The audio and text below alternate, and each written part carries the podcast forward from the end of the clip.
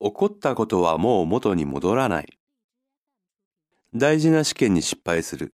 眠り運転で車をガードレールにぶつけてしまう。誤って人に怪我をさせる。仕事でヘマをやらかす。朝寝坊して大事なミーティングに遅れる。こんなことは誰にでもある。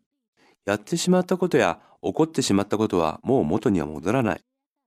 頭ではそれが分かっていても、いざ失態をやらかすと、どうしてもくよくよ考えてしまう癖が私たちにはある。しかし、起こったことをくよくよしても始まらない。とにかく受け入れないうちは次に進めない。悩むことにもエネルギーがいることを知ってもらいたい。どうせエネルギーを費やすなら、できるだけ生鮮的なことに使いたい。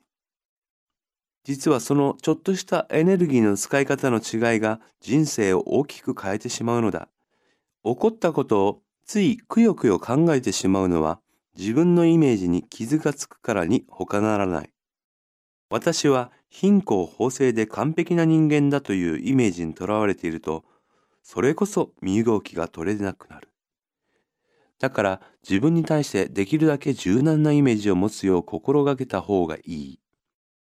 真面目だけど時々ヘマをやり、だらしないところもあるといったイメージを持っていれば、少々の失態をしても自分を多めに見られるようになる。起こったことは元に戻らないのだ。ガードレール。謝る。怪我。ヘマ。やらかす。ミーティング。癖。エネルギー。柔軟。完璧。